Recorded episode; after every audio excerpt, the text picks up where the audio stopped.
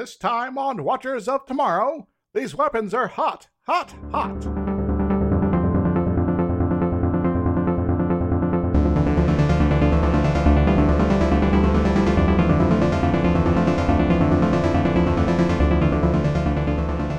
Hello, everybody. Welcome to Watchers of Tomorrow. I am Gepwin, and I am joined, as always, with our good friend Dr. Izixs. Hi. And this week we are talking about the Star Trek original series episode Errand of Mercy. It's going to be merciful. I hope it's merciful. Last few episodes have been a little unmerciful on me. it's been a long week. I need some mercy. So, this episode is another one written by Gene L. Coon, who's going to start showing up a lot, a lot, a lot because he eventually becomes uh, one of the producers, I believe. Uh, we've had a couple episodes from him so far, some of the better ones. People credit him with creating modern Star Trek. In fact, we covered a little bit of this last week, but you know, we have another story by him. Bodes well. You'd think. Again, we only have two major guest stars John Colicos as Kor, who is one of the Klingons who show up in this episode. Klingon to everything here, right? Yeah, That's what a Klingon does, right? very clingy. He is very clingy in this episode. Like, it, it was very difficult for my synopsis not to just turn into homoerotic fan fiction. really, really up in uh, Kirk's business here. Yeah. Real personal. We also have John Abbott, who's playing a character called Aelborn, who's kind of the not exactly leader, but uh, audience audience talker too of the resident aliens. Yes, uh, in my uh, notes, uh, it auto-corrected his name to Airborne, so if I say that later on, that's why. Aelborn's a weird one. At least they had some like properly not English sounding names. Now, now, now John Abbott, uh, you know, has been in a number of things, but uh, the uh, the most important thing uh, is that he was uh, after this, uh, like the next year, he was in the Wild Wild West as a guest star, Oh, and so and so that gives me an excuse to uh, go. We're going straight to the Wild Wild West. We're going straight to the Wild Wild West. I'd almost forgotten that movie existed. Someone has to remind me of that like every year and make me remember it again. I try so hard. I've taken care of 2018. I'll have to do it in a couple weeks then. Uh, you know, recording these ahead of time, folks. Anyway, Yeah. For you, that was your first probably Wild West reference of the year. yes. All right, this one eh, a little iffy on themes and stuff, but I suppose we can just jump in and then talk about some of the stuff afterward. I did not know how much I liked this episode. I guess it wasn't a particularly bad one. it had its moments for me, but uh, yeah, there were some things you're like, uh, we're doing this kind of plot again. I've seen this so much in sci-fi, and it's like, oh, hmm, yes, Yeah, well, maybe this was one of the first times it was in sci-fi. True, true, true. And uh, I, I do like some of the things they did with it. Uh, you don't always run into that, so All right, let's just jump in and see how quick we can get through this pile of something. we join the Enterprise as the Federation is on the brink of war and expecting a surprise attack from the unbefore mentioned Klingon Empire. oh no, Yes, the Klingons, of course, later become one of the mainstay aliens of the series. This is their very, very first appearance. The Enterprise has been sent out to prevent the Klingons from gaining a forward operating base on the planet Orgonia, which is a peaceful world with a primitive technology level that Spock references as a D minus on Richter's scale of cultures. so there's a Richter scale for this stuff now. Yes, it's how much the culture shakes, I guess. I don't know. they're they're not they're not much of party animals, so they're they're pretty passive here. So it doesn't shake too much. So you know, I was I was all ready to make fun of this thing when I was watching this episode. I was like, I should wait, just make sure this isn't some weird obscure thing that I haven't heard of. Nope, completely made up. now, now there is like uh, the other the various uh, you know uh, I think it's Kardashev scales for civilizations where like energy uses and things like that. Yeah, I know they don't really have that here, so I, I don't remember when that was created. So might not exist yet. Kirk compares the mission they're on to being akin to Armenia or uh, Belgium as innocent civilizations that have been caught in the rout of an invasion. Indeed. This is the first of our weird conflicted themes we're getting into. Just then, the crew is thrown across the bridge as they are attacked unexpectedly by a Klingon ship, but the Enterprise very easily destroys them. This is not going to be much of a war. So it seems like it's going to be a really easy war. Yeah. Yeah. Kirk and Spock even joke about having been shot. hey, we've been shot. Isn't this music? Ho ho! They're like, well, we were expecting a surprise attack. It's like, well, that maybe was one. Haha. but Uhura reports that Starfleet Command has sent out a general bulletin. The Federation is now officially at war. Oh no, we're all going to die. Or, or maybe just Klingons will at this rate. They reach Oregonia, and Kirk orders Sulu that he is to leave them there to protect the ship if the Klingons attack. He and Spock beam down, materializing in the center of a medieval looking town square thing. They get a resounding meh from the locals. Yeah, it's like they just, you know, people beam down all the time. It's it's it's normal apparently. Yeah, Kirk comments on how they have a really big lack of interest in people suddenly appearing out of nowhere. And a man in purple robes runs up and introduces himself as Aelborn, the chairman of the Council of Elders. Oh, this seems like someone we don't want to talk to. Yeah, What's up? What's up, Airborne? he takes Kirk and Spock to see the council, where Kirk explains to them that the Klingons are coming, and that if they don't accept Federation assistance, the Klingons will occupy the planet under a military dictatorship. It seems like bad news for these uh, uh, locals here. They they uh, not or, uh, Oregonians, but Organians. Or I'm mispronouncing it. I'm sorry. It's something like that. It does seem like it would be bad news, but Aelborn tries to explain that they are a simple, peaceful people with no interest in help from anyone, and they're really not in any real danger. All right. Well, if that's true, then then then how, why, why do you say this guy? That would be nice if someone, you know, asked him to explain at some point. Spock enters and reports that the civilization is not, in fact, progressing. This is, again, another one of these ones that hasn't progressed, I guess. He has found no evidence that the civilization has changed in technology level in the last several thousand years. so this means that they are have free reign to intervene because they're not a, a developing civilization anymore. Hooray! Yep, that was the rules we established a couple episodes ago. Kirk continues to try to talk them into taking Federation aid, even saying that he could help them elevate their society like a good little colonialist. Yeah, you you want to be uh, friends with us as opposed to that evil empire over there that's definitely not up to any good and would like to exploit you in horrible fashions, guys. But Aelborn, again, says they're not in any danger, and they just don't understand. Let me explain. But then Kirk says, Shut up, I'm getting a phone call. Kirk, maybe you should shut up here. It's Sulu, and the Enterprise is under attack by Klingons, so Kirk orders them to fall back until they can come back with the rest of the fleet, leaving Kirk and Spock now stranded on the planet.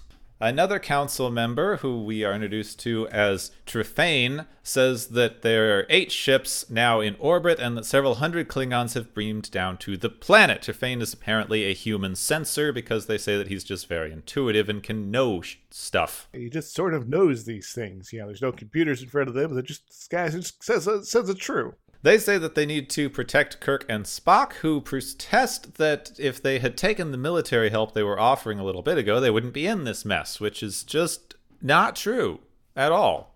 You see, if they had accepted the deal with the Federation, there'd still be a bunch of Klingons up in orbit, and the Enterprise would run off. So I don't know what Kirk expects would have happened if they'd said, yes, we would like your help. Kirk, I think you're getting your uh, your, your timeline here a little little weird. Aelborn ignores him and just gives Kirk and Spock disguises so that they can blend in as Kirk an Oregonian and Spock a Vulcan merchant. A little unusual, but okay. I guess Vulcan merchants are pretty common, they said. Also, this is the first time they start calling him Vulcan. They they kind of go between Vulcan and Vulcanian, and this is the last episode in which they use Vulcanian. So we're finally done with that nonsense. All right, we're gonna have consistency. yes. Kirk gets really annoyed that they took their phasers, but Aelborn says they can't let them go around armed because they might hurt somebody. Seems reasonable. You know, you know, you, you don't want your uh, you know your random colonialist guys who showed up here with all these weird demands. You know, sh- you know, shooting people randomly could get anyone killed. Yeah, especially on your good old pacifist planet here. Yeah, The Klingons arrive and enter the chamber. And oh, the Klingons. so much makeup. They're all Oh, white dudes in brown face with weird Yeah. gold, sort of chainmail looking armor. Their leader has a full Fu Manchu beard thing going on. so yeah, basically, they look like they just wandered out of a uh, propaganda poster from like the uh, the 40s. Yes. It is like, it's really bad. Yeah. The leader introduces himself as Kor, governor of Oregonia, which is where they are now. Kor, I think I like your your later appearances better. Yeah, he does show up, same actor, in DS9 for two or three episodes. yes, uh, and there's a bit of uh, adventures involving Dax and, and Worf there. Kor asks about Kirk and Spock, and Aelborn explains all of the backstories. Uh, Kirk is a bit silent, which leads to Kor to say that he's going to teach Kirk how to use his tongue, and then he tells Kirk to smile more. That's a little little little funky here. Um, it's always kind of awkward when someone tells someone else to smile more. I just had to. There's there's like this weird thing going on between them that I can't explain, except it's like definitely spawned fan fiction. Yes. some sort of bromance of some sort. That's, Yeah. that becomes more question? Probably more. Kor orders Spock taken away since Vulcans are members of the Federation, but Kirk objects. Kor likes this because everyone else on the planet is too passive for his liking. So you like the aggressive types, eh? Yes, he loves it when they fire and and fight back. This is I'm no. Kor decides that since Kirk is so feisty, he's going to make him his assistant on the planet, and he takes Spock off to be interrogated. The Oregonians are still just fine with everything and honestly seem a little bored with the situation. Like, yeah, we just kind of don't care. Whatever. Take them away. We don't care. Kor takes Kirk to his office to lay out all the millions and millions of millions of Klingon laws, every single one of which is punishable by death. At least they're consistent. No, just uber evil imperialists, I guess. You know, you everything must be you know you know ultimate obedience and uh, and you know do this, do that, and no jaywalking. Otherwise, you lose everything, especially your life. No, no gatherings of three people or more, and uh, all publications must be approved, etc., etc.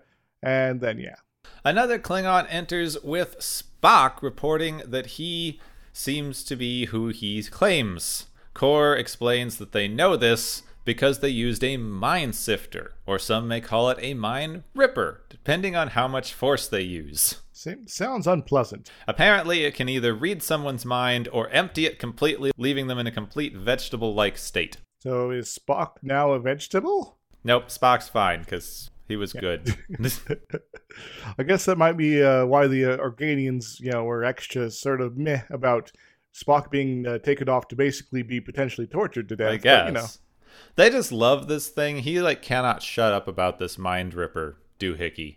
He mentions it like three times here and like six times later. And well, yeah, it's it's like you know, folks that get uh, you know, uh, you know, super into their you know newest uh, you know uh, tech device. It's like, oh, here's my new iPad, and I'm now going to uh, you know use it to do all the things I really love to do all the time, which for Klingons is like interrogate and kill people. So yeah, and it's just this really important thing that's definitely worth spending 15 minutes of the episode on. That's really going to do something important later. Does it? No. They mention it so much and it never shows up, not in the entire episode. They they like claim they use it on Spock once. and, and Spock's fine with it. So Yeah. just because Spock is like, I'm so mentally disciplined that it doesn't matter. Kirk and Spock go outside, and Kirk jokes about how the mind sifter can't really be that bad because Spock's fine. But Spock tells him that it was really awful, and if Kirk did it, he wouldn't have the same mental barriers that Spock does that would prevent them from finding out the truth, so he should really try to avoid the torture thing. Sounds reasonable. And also, Spock is t- calling you weak, Kirk. How do you feel about that? he probably doesn't feel good. Probably hurts. I hope it hurts, because he should have gotten his brain smashed in, in the other episode, but eh. Yeah. They see some Klingons being mean to Oregonians, and Spock has to hold Kirk back from attacking them, which would get them all killed. well, it seems like a reasonable thing for Spock to do, though maybe Spock should just run away and let it happen. Yeah, Kirk has like no self control in this situation, and it's ho- and it's like horrible. Yeah, you- you- You'd think that like these Klingons like killed his son or something just with how he's reacting. Come on. Into some time warp stuff now. Kirk decides that what they really need to do is to show all these passive Oregonians that they can resist the Klingon occupation, and the best way to do that would be to blow up a munitions depot outside the Klingons' headquarters. Yeah, so a strike for freedom that uh, rally everyone into action then. They decide to wait till nightfall and get a grenade from somewhere. Just when they have have them flying around, you know. Yep, they then put the grenade inside of a large stack of empty cardboard boxes that explode into a lot of fireworks. Cool. Later, Aelborn is appalled at this level of violence.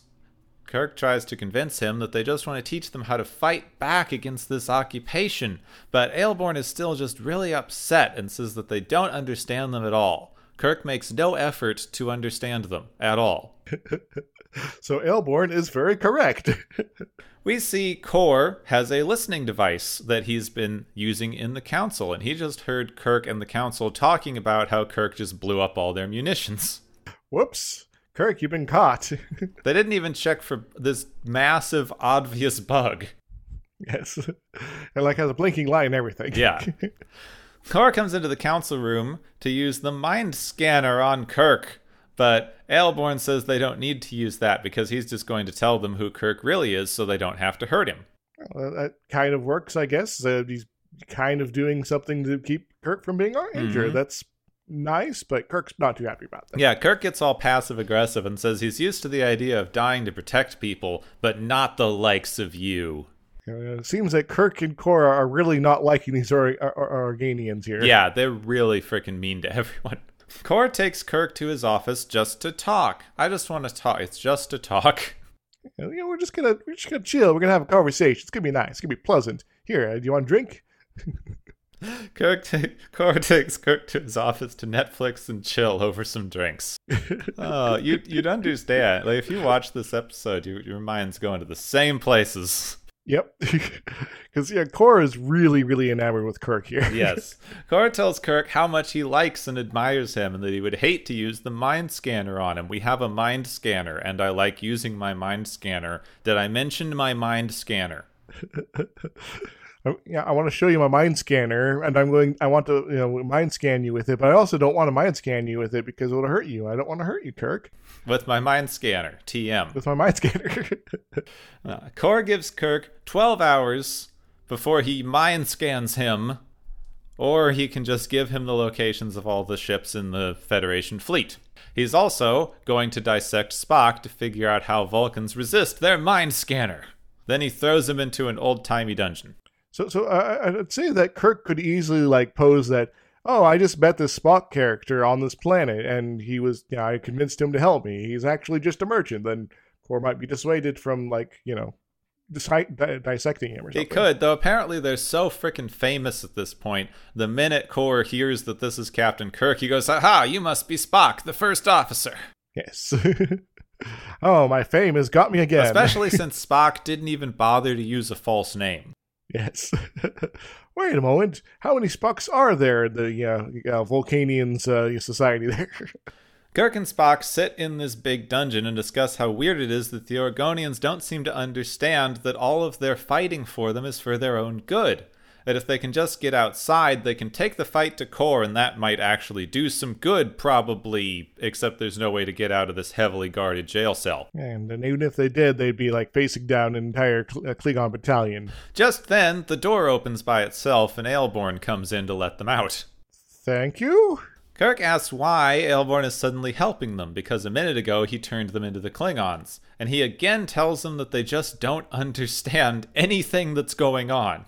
Well, that's that's kind of clear at this point. and Kirk should really be asking more questions. Yeah, or a question.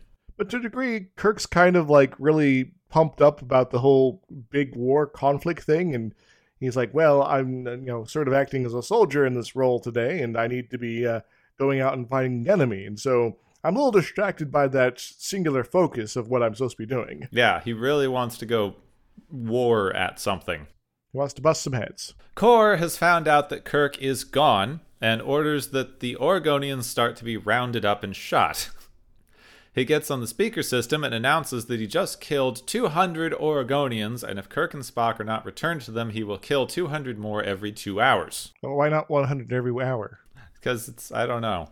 It's a good point. Yeah. Maybe Klingons use a different kind- system of hours that gets translated weirdly. Perhaps. Hmm. I'll think about this later. Aelborn is very unconcerned about this, but Kirk is having a freak out. So, you, two, like 200 of your people have just been murderated. Um, you, you seem really chill about that. Yeah, he's like, yeah, it's fine. seems a weird guy. Hmm. Kirk decides that he and Spock need to go take out Kor themselves, and he threatens Aelborn until he gives up the phasers.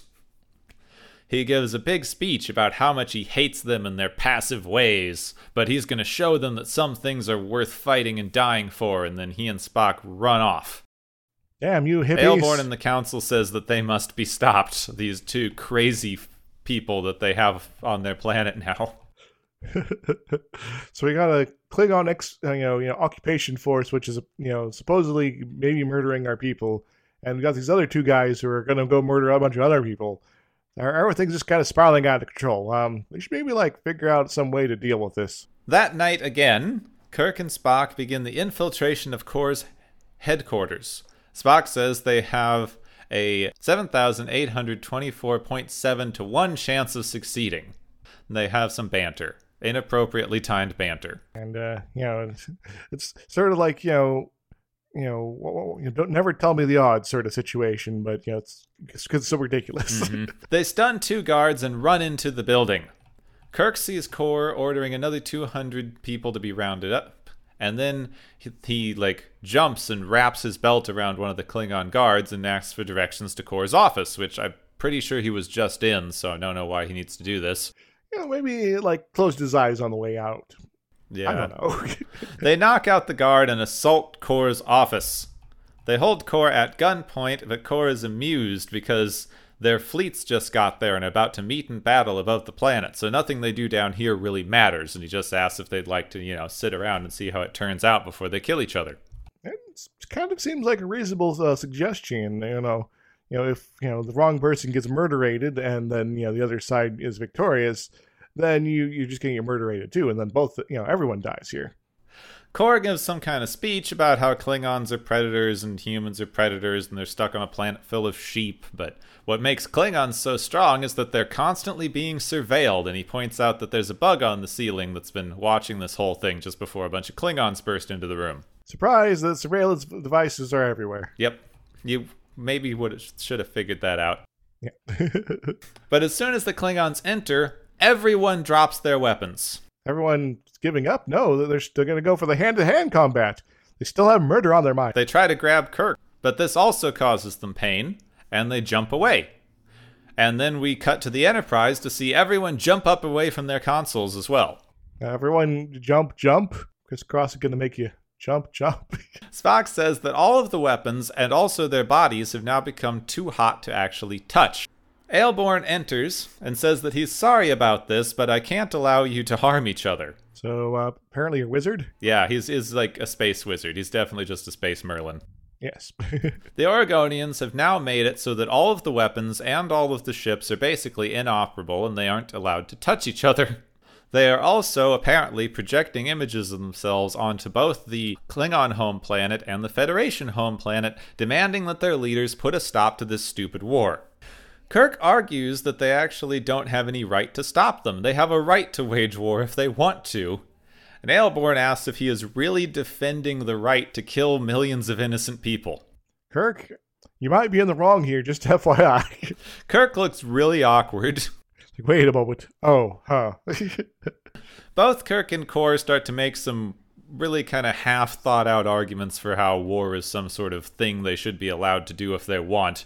But Aelborn basically says if you fight now, a lot of people will die, and then eventually you'll be at peace. And if you stop fighting now, a lot of people won't die, and you'll be at peace. So it's pretty pointless to you know kill a lot of people. Seems like a reasonable argument overall, and uh, yeah, I think he also mentions like you know someday the uh, Federation and the Klingons would actually like be friends and work together on stuff. Yeah, and they both go, "Ha! I scoff at thee." Well, well, well. If we know what the, how this thing turns out, well, you know who's correct. If you're not familiar with later series of Star Trek, well, there'll be some surprises later, or maybe not.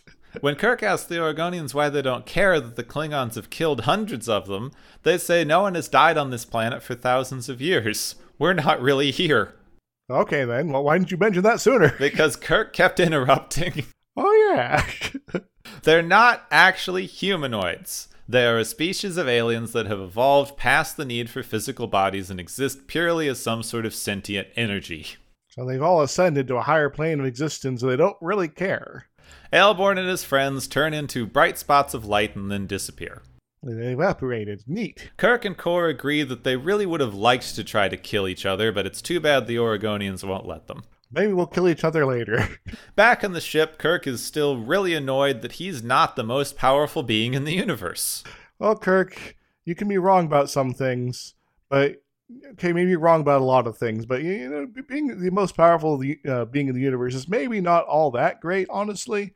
Uh, besides, maybe somebody else who is a little bit more, uh, I don't know, having everything together would be a better person to be on that Yep. have that job. But Spock consoles him by saying that even the gods didn't spring into existence overnight, implying that if Kirk tries hard enough, maybe he will be a god one day.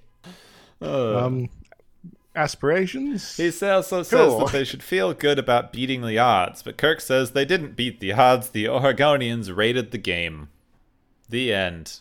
I don't. I don't know what Yeah. that moral message is supposed to be. Well, I'd argue that the moral message, if there is one, uh, is that you know, you know sometimes that you know war can be kind of just pointless. Of course, it helps if you're also super powerful energy beings, but you know, Yeah, I was trying to think through this because it's not exactly a pacifist alien society. Like they Mhm. they're espousing a lot of pacifism. They're saying they're nonviolent. They're saying they don't want other people to hurt anyone.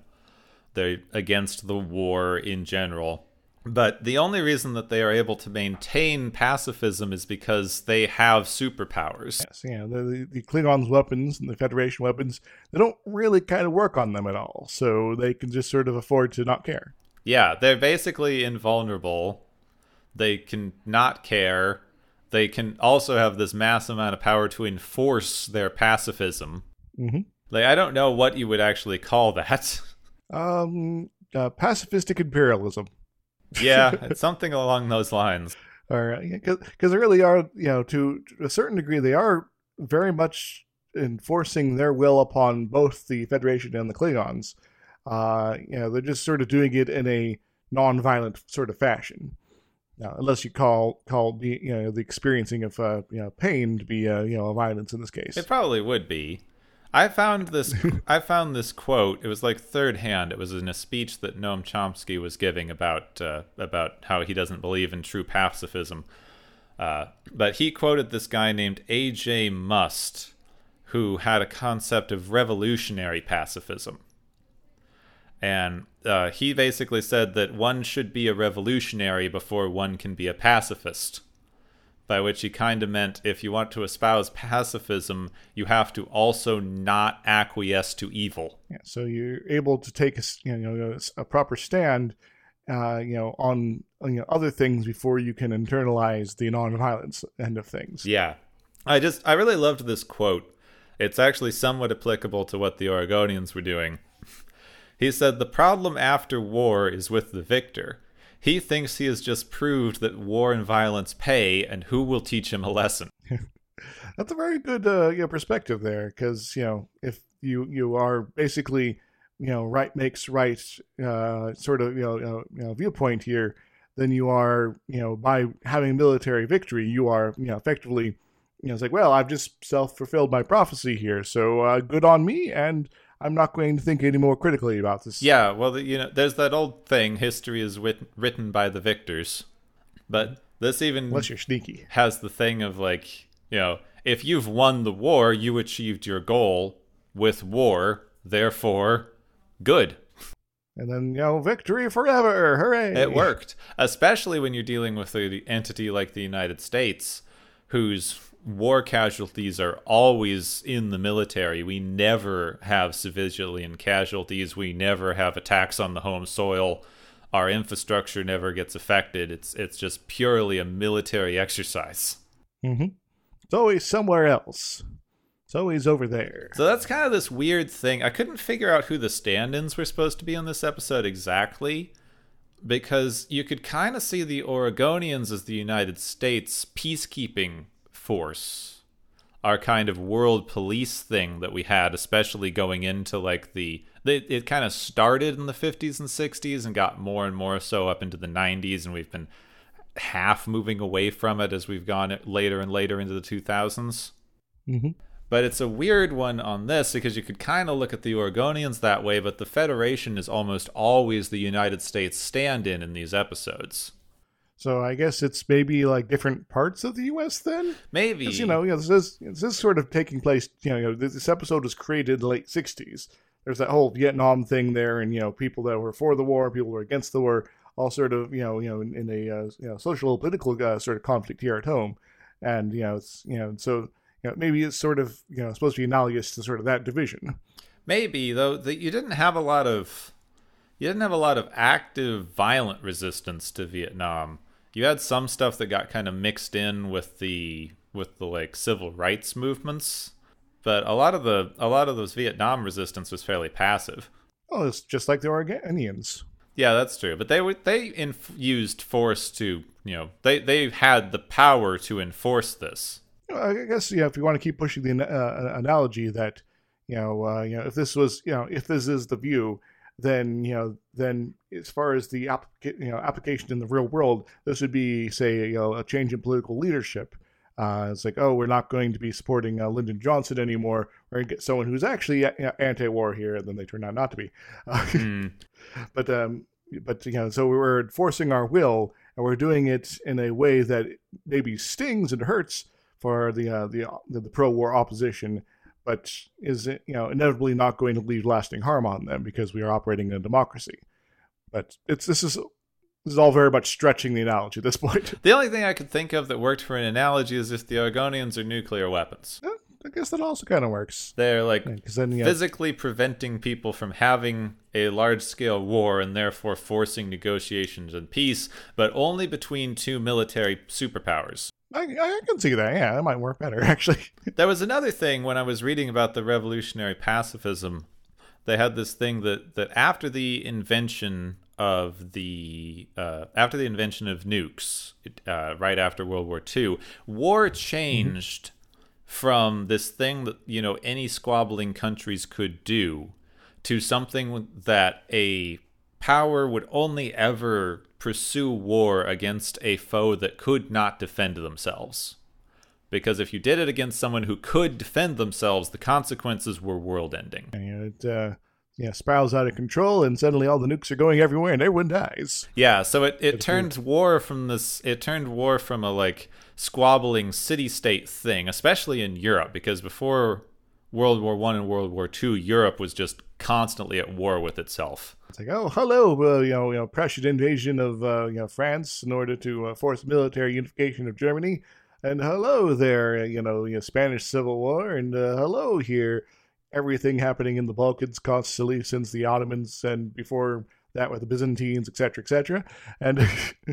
Yeah, just sort of a you know, constant bloodbath. So after World War II, you get into all the proxy wars like Vietnam and Korea and the things the United States is involved in, which gets you into this interesting thing when you're looking at it with the Organians, because Kirk and Spock are the you know U.S. people coming in to help them overthrow the evil Klingon invaders. And they are mm-hmm. so frustrated that the people don't want to rise up in guerrilla warfare with them. You know, don't, don't you want to go and uh, fight these guys who are here and doing things? Um, we, we don't care. yeah, they basically say, like, we're going to show you how non pacifism is the answer. And they go, no, you're not. What if we're just kind of cool with whoever's in charge? Is that okay too? No, it's not okay, apparently. The, the only real thing you can talk about is pacifism but they didn't do it very well and they kind of like weirded out the ending. There were obviously like two or three plot threads that they wanted to have in here that just got completely dropped at some point.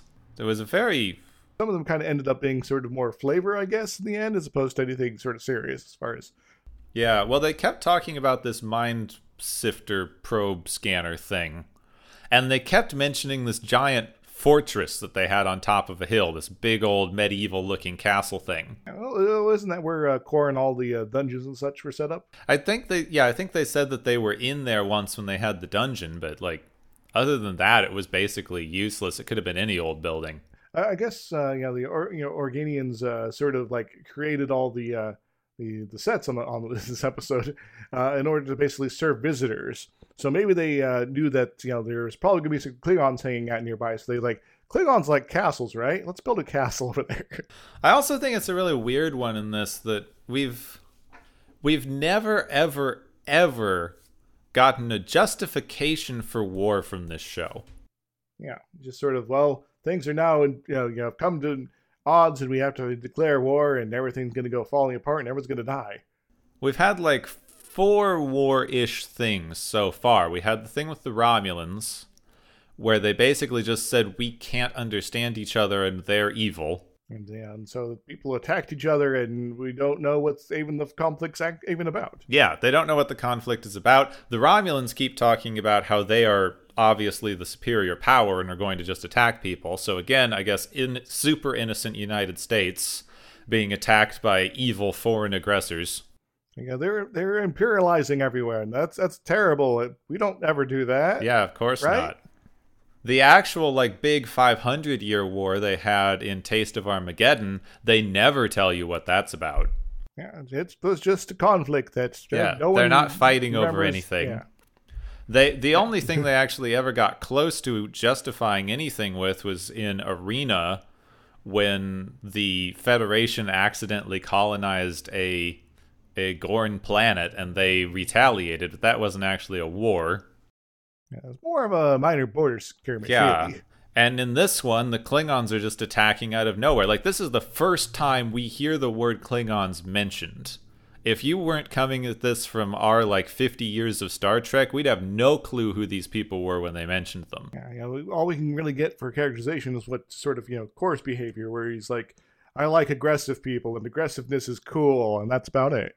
But even before that, like the first line of the frickin' episode is the Klingons are going to attack. We don't know the ideologies of these people. You mentioned that the Klingons are a military dictatorship, but we don't know what their strategies are. We don't know what they what they want. We don't know we don't even know the Federation ideology at this point. There's, there's maybe something called a prime directive, but we don't even know what that is at this point. So They they're basically having all these wars for the sake of having wars because the other people are evil.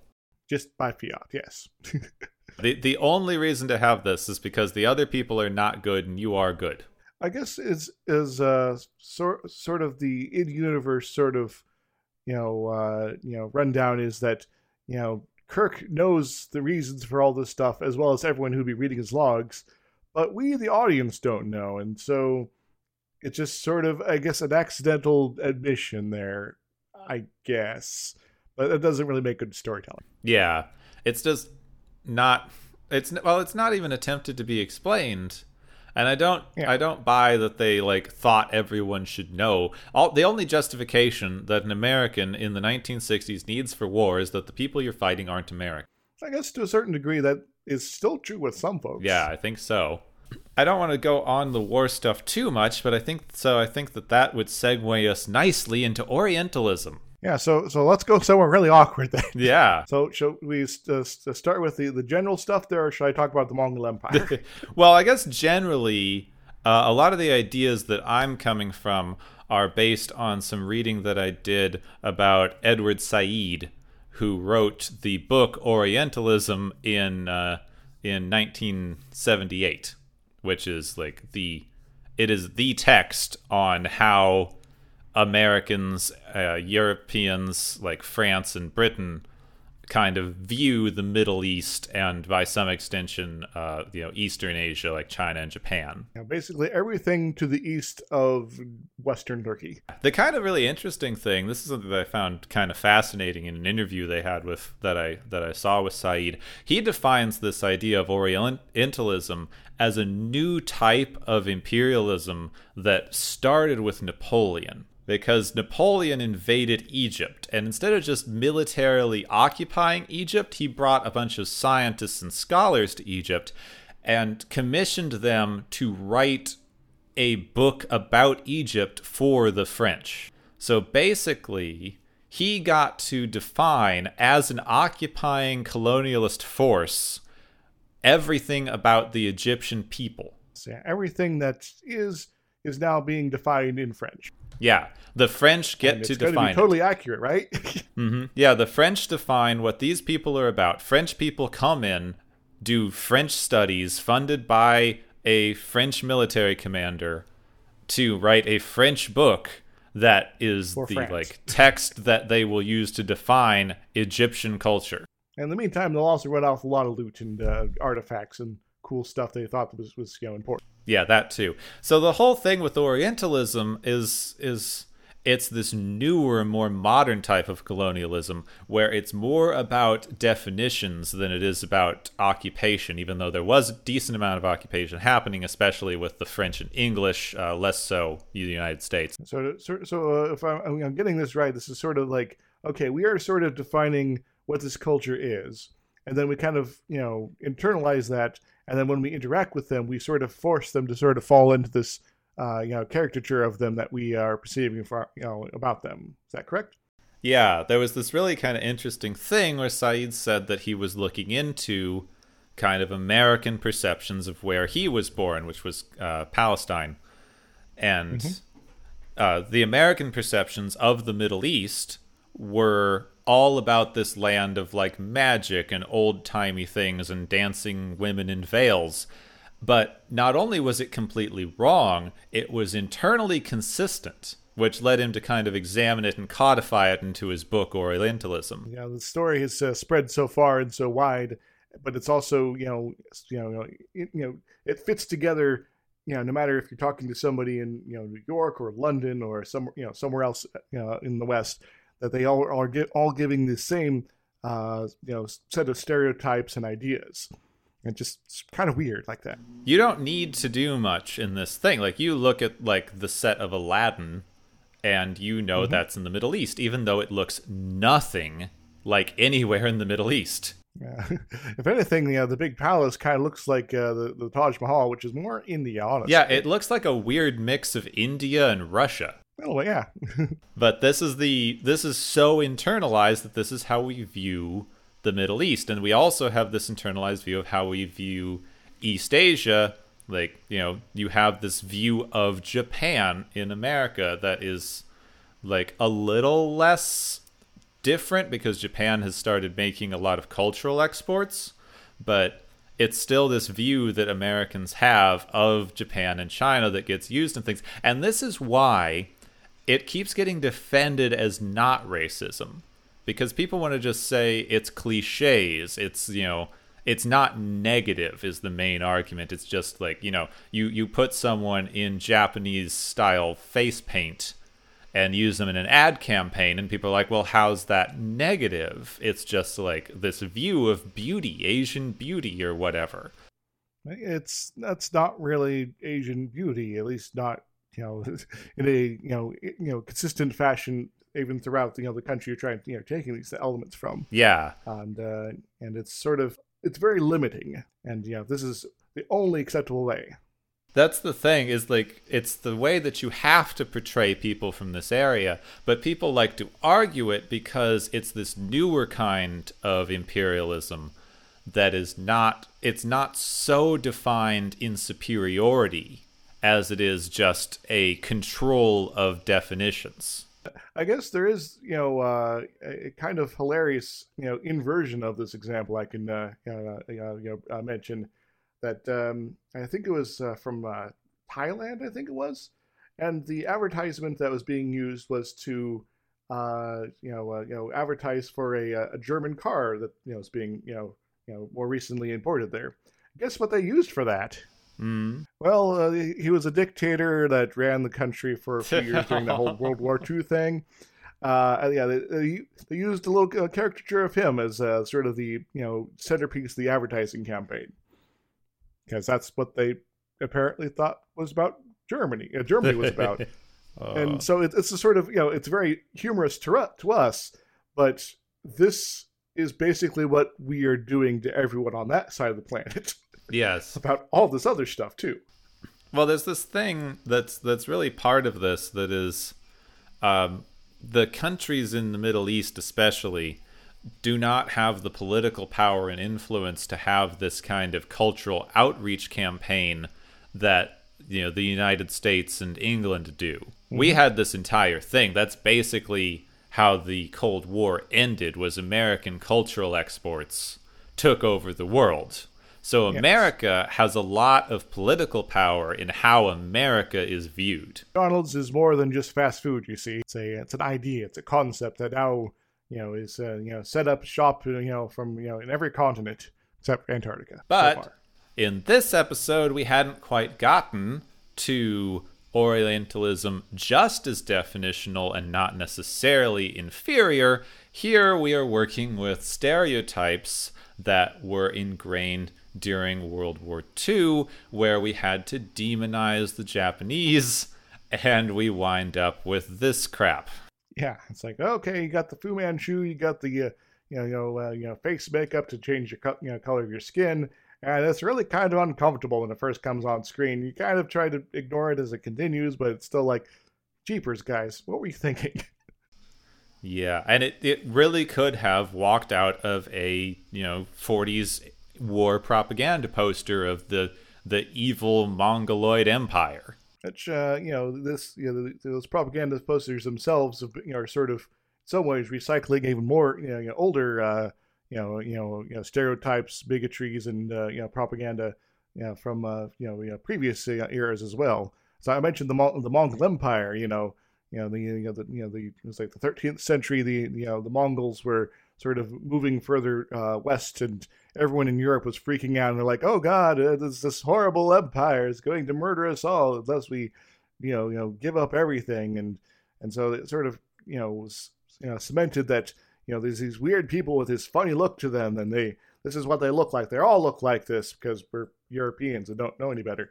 And uh, and so we got to fear them and uh, demonize them to drum up support for our military counterattacks and things like that.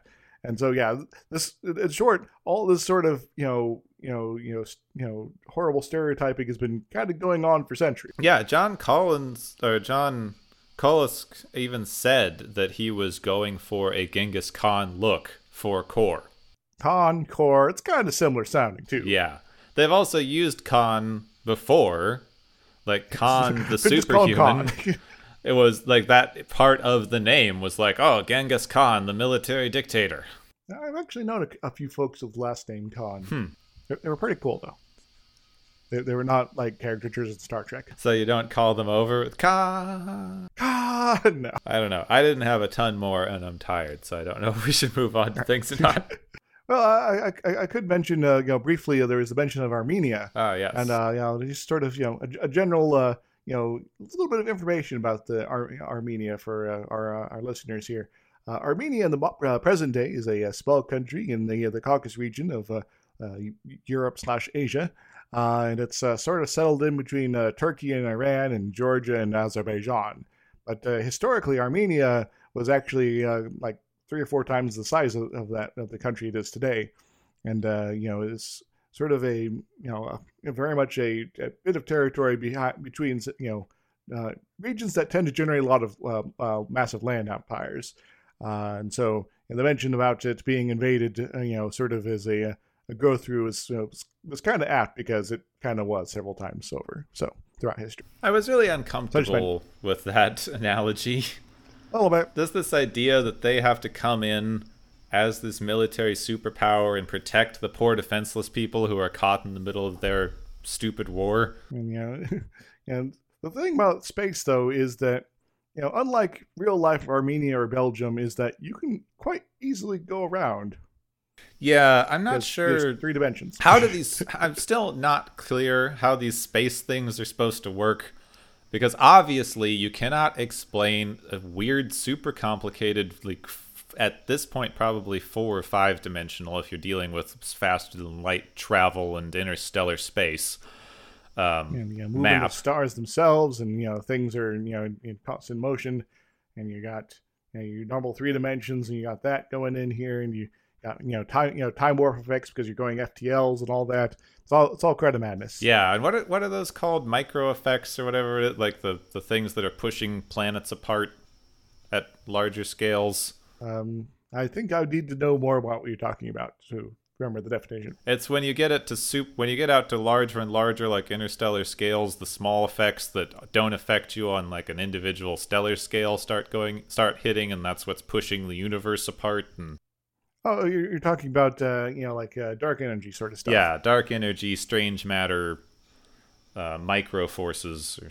Well, I don't think strange matter is a thing really, but but anyway, but uh, you, know, you know, dark energy, I do uh, you know believe that there's something that's at least uh, you know generating the effect of that. Um, but uh, that that's a little bit more complicated. That's more of a on the you know intergalactic scales. So they just get into this weird thing of like they said this is the only habitable planet like on this particular invasion route.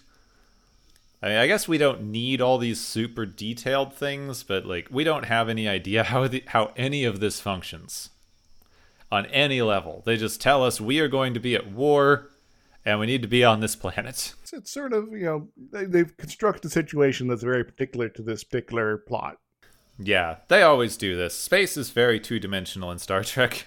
So uh, we're, we're, you know you know Star Trek is very much you know prone to uh, Khan's final failings. So anyway, um, I, I, don't think I got much more. Uh, we already talked about pretty much everything I was going to talk about. So all right, Hooray. shorter episode, but I think that it is now time for the galaxy's favorite game show.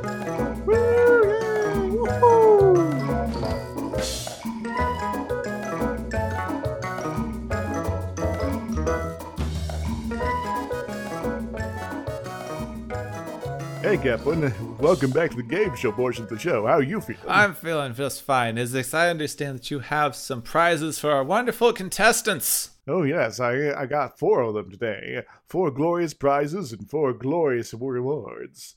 So, our first award is going to the Organians for being sufficiently advanced aliens. What do they win, Gepwin? The Organians win a mind sifter, or maybe a mind ripper. Depends how much power you use. Hmm. I wonder if their energy beingness will uh, resist them uh, from that sort of uh, you know technological uh, you know mayhem there.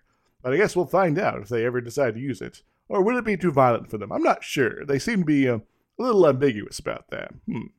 Our second award is the Never Tell Me the Odds Award, which goes to Spock for, well, giving ridiculously bad odds for them succeeding at their mission.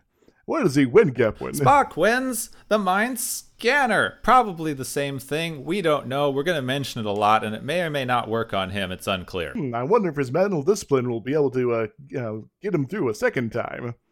Our uh, third award is the Fallibility of Man Award for Kirk for kind of realizing near the end that maybe he should be okay with the Organians forcing them to end the conflict and preventing the deaths of millions of people. What does he win, Gepwin?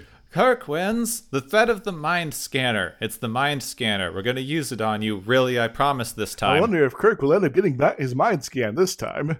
Ho ho.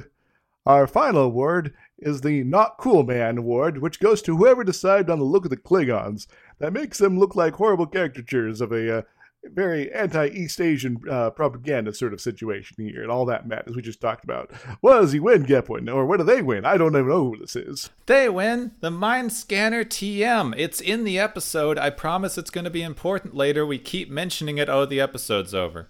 I guess if we ever did end up using the Mind Scanner, we'd have found out exactly, really, what were they thinking? Oh my. Well, that seems to be all of our contestants, and I don't even know if they get their prizes, because why did they keep talking about that mind scanner so much? Good question, Gepwin. Oh, that's everything that we had today on the Galaxy's favorite game show. Wahoo!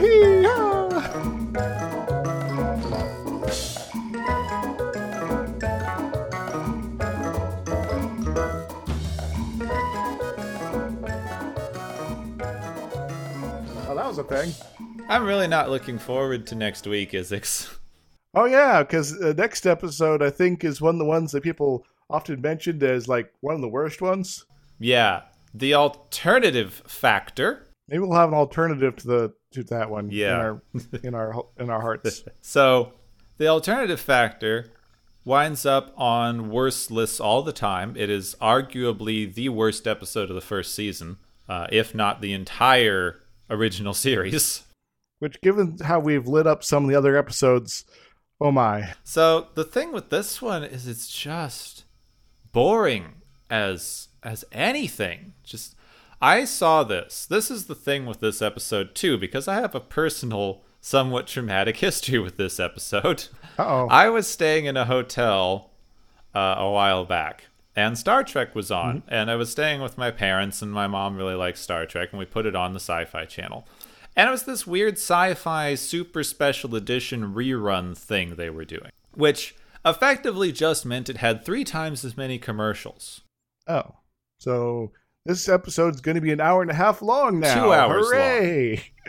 This Oh, episode wow. was two hours long, which means they had more than an hour of commercials because these episodes only average about 45 minutes. What the heck were they even thinking there? And then not only that, but this episode includes just minute long stretches of this guy wrestling himself in weird psychedelic sort of washed out, you know, negative exposure scenes that are just minutes long with nothing happening. It sounds like it's going to be a bad time for both of us. Yeah. I mean, I, I don't know. Sometimes I think I'm going to get through a synopsis really quick on this kind of thing, that because I feel like 90% of the episode is going to be the guy goes into the weird tunnel thing and fights. And that's going to be five like 5 to 10 minutes of episode described right there. And then the fight's over, and then they go to this other thing, which takes 10, 10 minutes. Yeah, overall it's And then just the episode's over. I don't know what they were thinking with this one. Like like it's just a very it's widely agreed to be one of the worst episodes. It's just just I- pretty awful. So, uh, so I guess we should, uh, you know, uh, uh, preface this. Then, you know, uh, you know, uh, Gene Coon has been, uh, uh, Gene L. Coon's been doing some of the more recent episodes we've covered. That you know, including ones we've, you know, we've been a bit more, you know, you know appreciative of. Uh, but uh, this is somebody else entirely who wrote Yeah, this one. this so- next one is written by somebody called Don Ingalls, who I haven't seen much of, but we're not looking up all this because we already talked about one episode this week. Yes, and we'll we'll go into the details later. So yeah, Yep, we're gonna have to appropriately torture ourselves next week when we watch the alternative factor on Watchers of Tomorrow. next time on Watchers of Tomorrow, me and Gepwin suffer forever.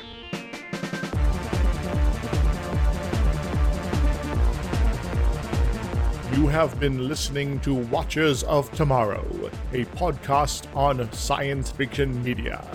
Find and follow Watchers of Tomorrow on Podbean, YouTube, Spotify, iTunes, Google Play, Stitcher, Pocket Cast, Spreaker, Digital Podcast, and perhaps many more to come. If you enjoy our podcast, make sure to subscribe for more. And where possible, make sure to rate your experience or leave us a review. You may find Gepwin on youtube.com slash Gepwin and Twitter at Gepwin. You may find me, Dr. Izixs, on youtube.com slash Dr. Izixs and Twitter at IsixLP. Music is Waveform and Mori's Principle, both by DRKRN. You can also check out the Watchers of Tomorrow Discord channel. Make sure to share the experience with your friends, family, enemies, and alien overlords. If you feel you are suffering from transporter syndrome, please be aware that the next time you step off the transporter, that you, that is now, no longer exists.